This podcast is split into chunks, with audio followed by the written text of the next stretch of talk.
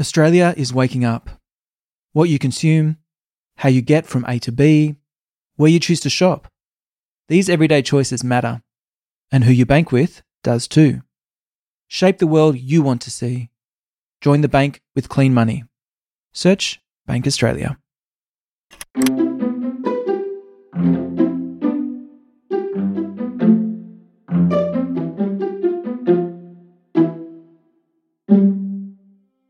Hey there, this is episode 2 of our music mini-series on the Dumbo Feather podcast, where we're sharing readings, conversations, and most importantly, music, to celebrate our latest issue of Dumbo Feather magazine. In this episode, we're bringing you a reading by Melbourne-based recorder virtuoso Genevieve Lacey. Genevieve creates poetic, sensual worlds in a variety of contexts, from the stage, to the garden, to the radio. I was lucky to experience one of these sound immersions at the Melbourne Recital Hall between our most recent lockdowns here, and it was such a feast and marvel to witness her in concert. Genevieve was launching her album Bower, which she made during the ups and downs of 2020. In the following essay, she shares what that experience was like for her and others within the arts community here in Australia. Genevieve has generously shared some of the music from Bower to accompany her reading here. Magnificently produced by sound engineer Jim Atkins.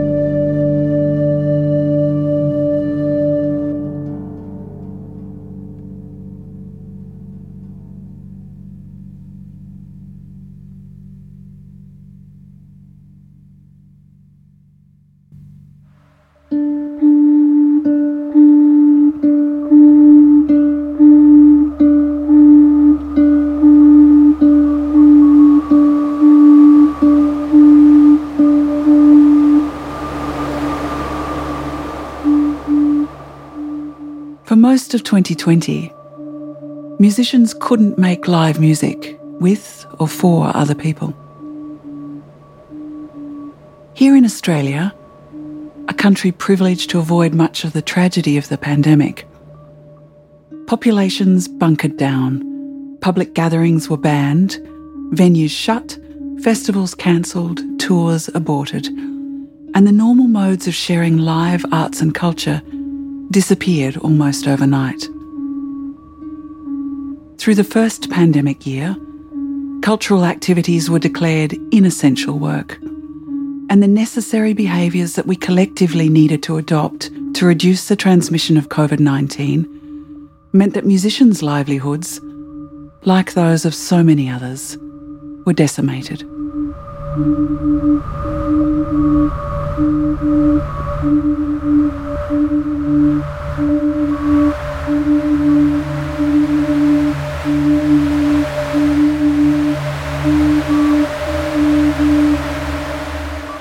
Destabilising the situation further, new legislations came into play that financially punished those wishing to study arts and humanities at tertiary level, creating fundamental questions around accessibility and sustainability for new generations of creatives and those who work in tandem with them. Musicians responded with characteristic generosity and ingenuity, adapting quickly to digital and other possibilities, making new performance and broadcast settings from home and other impromptu environments, buoyed by the loyalty and hunger of audiences and desperate to share and connect. It was a year of improvising, trying desperately to hold hope, to maintain skills, learn new ones, and create alternative ways of earning a living.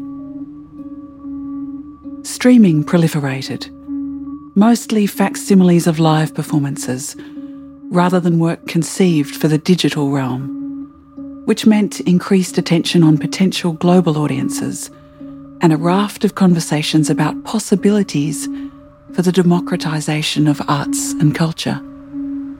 But streaming also went hand in hand with a collapse of traditional income for primary producers, artists, who were seeing little, if any, return from this new financial model.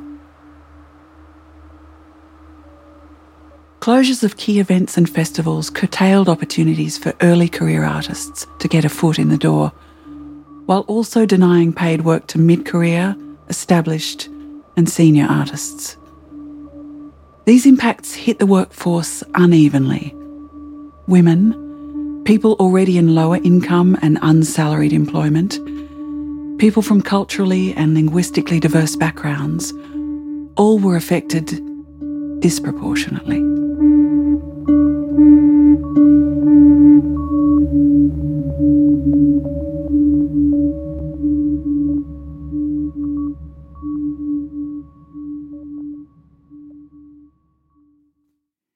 In March 2021, I spent a morning talking with a group of musicians in their early 20s, who had impressively negotiated an extra semester at the end of their formal music training as compensation of sorts for the time and experiences lost to 2020. Beautiful young people, alive to the world, passionate and idealistic, their stories were heartrending.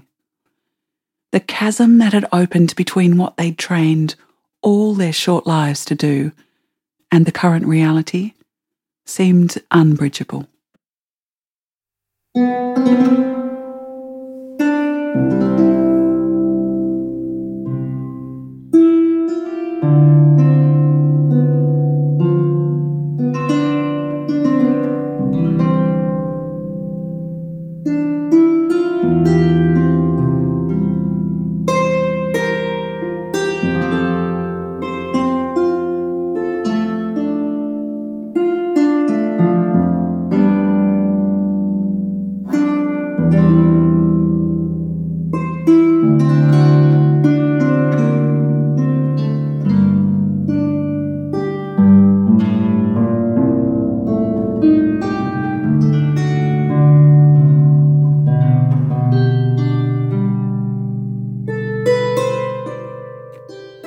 Being an instrumentalist is akin to being an athlete.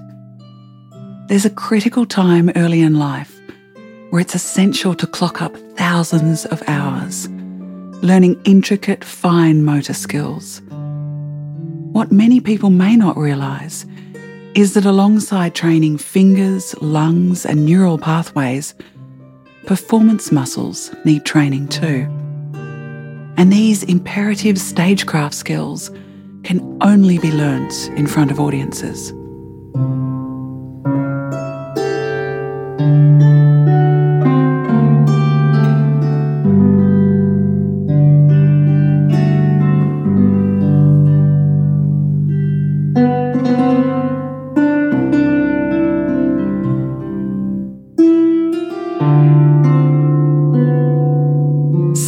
Musicians I met that day had stopped playing entirely by the end of 2020. Not only for audiences, but also for themselves.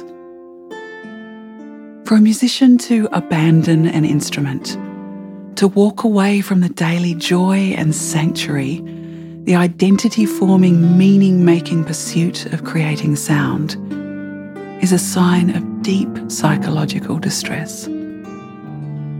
Like many young people, they felt as though their future had evaporated, and that generations above them, as well as institutions that they had previously looked to for shelter, for leadership and employment, had deserted them. They wondered why they would return to systems so broken and so inadequate.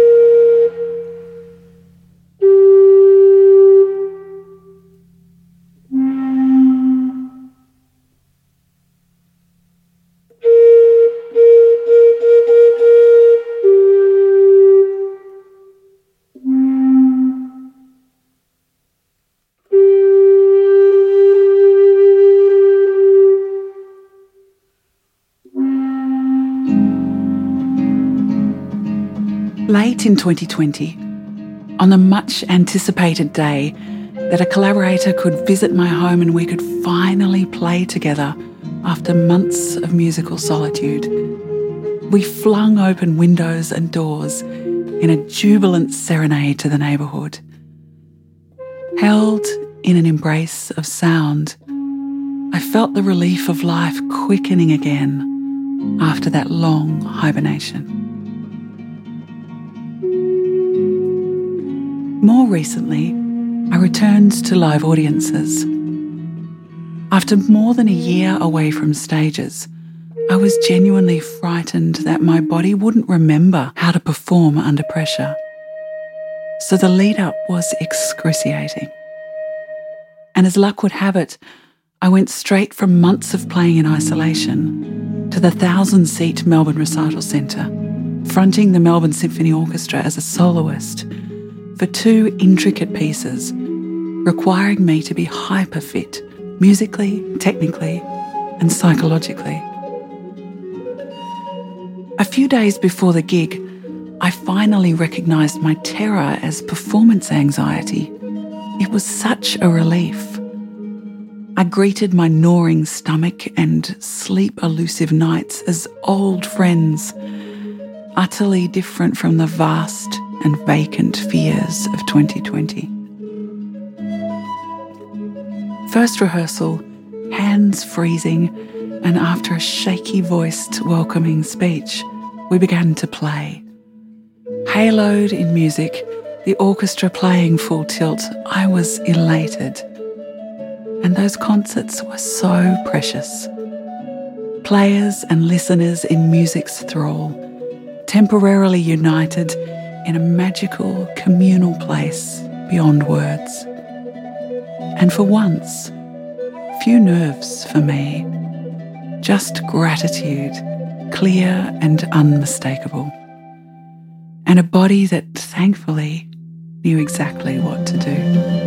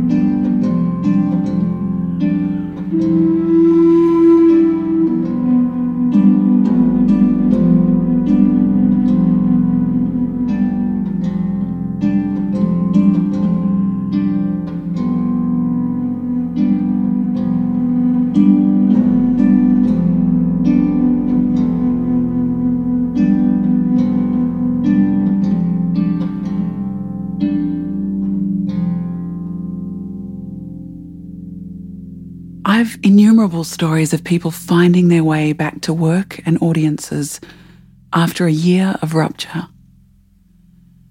But the breach of COVID has also ended the careers of many members of our artistic community. Some never had the chance to even start.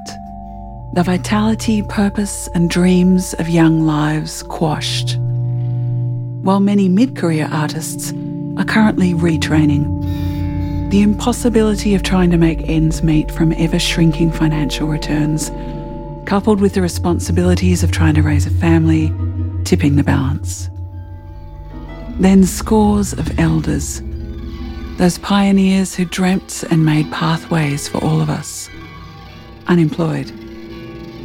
The financial precarity of decades of freelancing coming home to roost. With all these colleagues turning their backs on their artistic careers, we're losing essential contributions to our society. Despite overwhelming evidence that arts and culture are vital to our individual and collective health, happiness, sense of belonging and identity.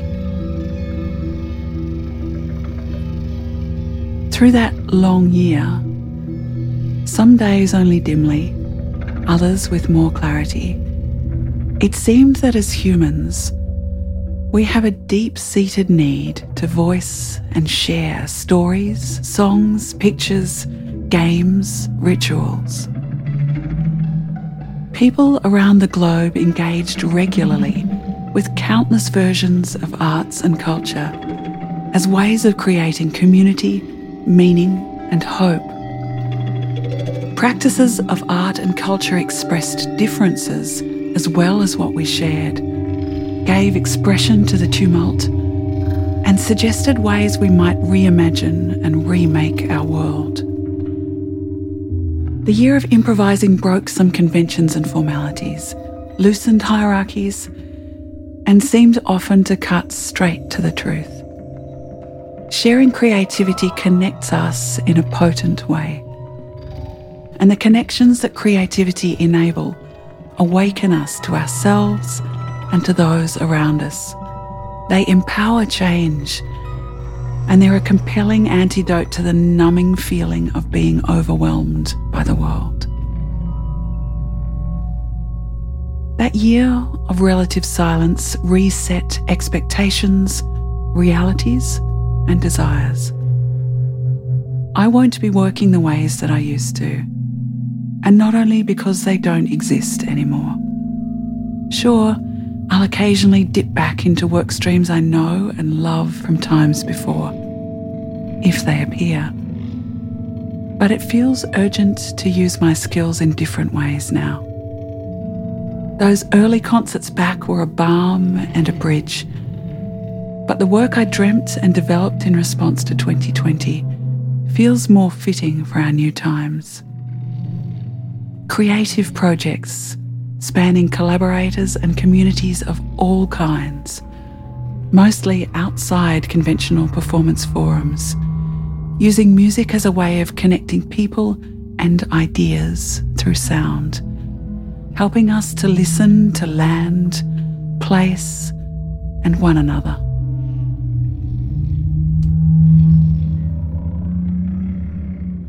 The young musicians I met in March are taking their future into their own hands, creating opportunities and responses to our new realities.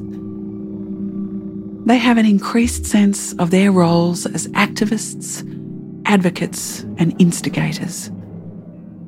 They're immersed in the important work of articulating how they might try to create a world that's more musical, more sustainable, and more just than our current one.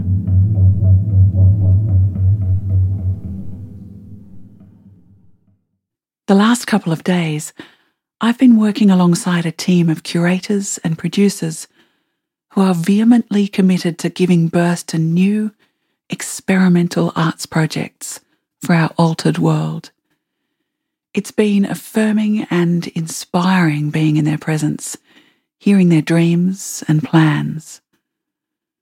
I attended a public performance of a series of new works that they're developing with artists and communities. Sharing stories afterwards with audiences and participants about the lifelines that arts, culture, and creativity provide, I was reminded just how great a connector live performance is. People from all walks of life, awake to their senses, alive to one another, talking passionately, questioning, disagreeing, laughing, and alight with possibility.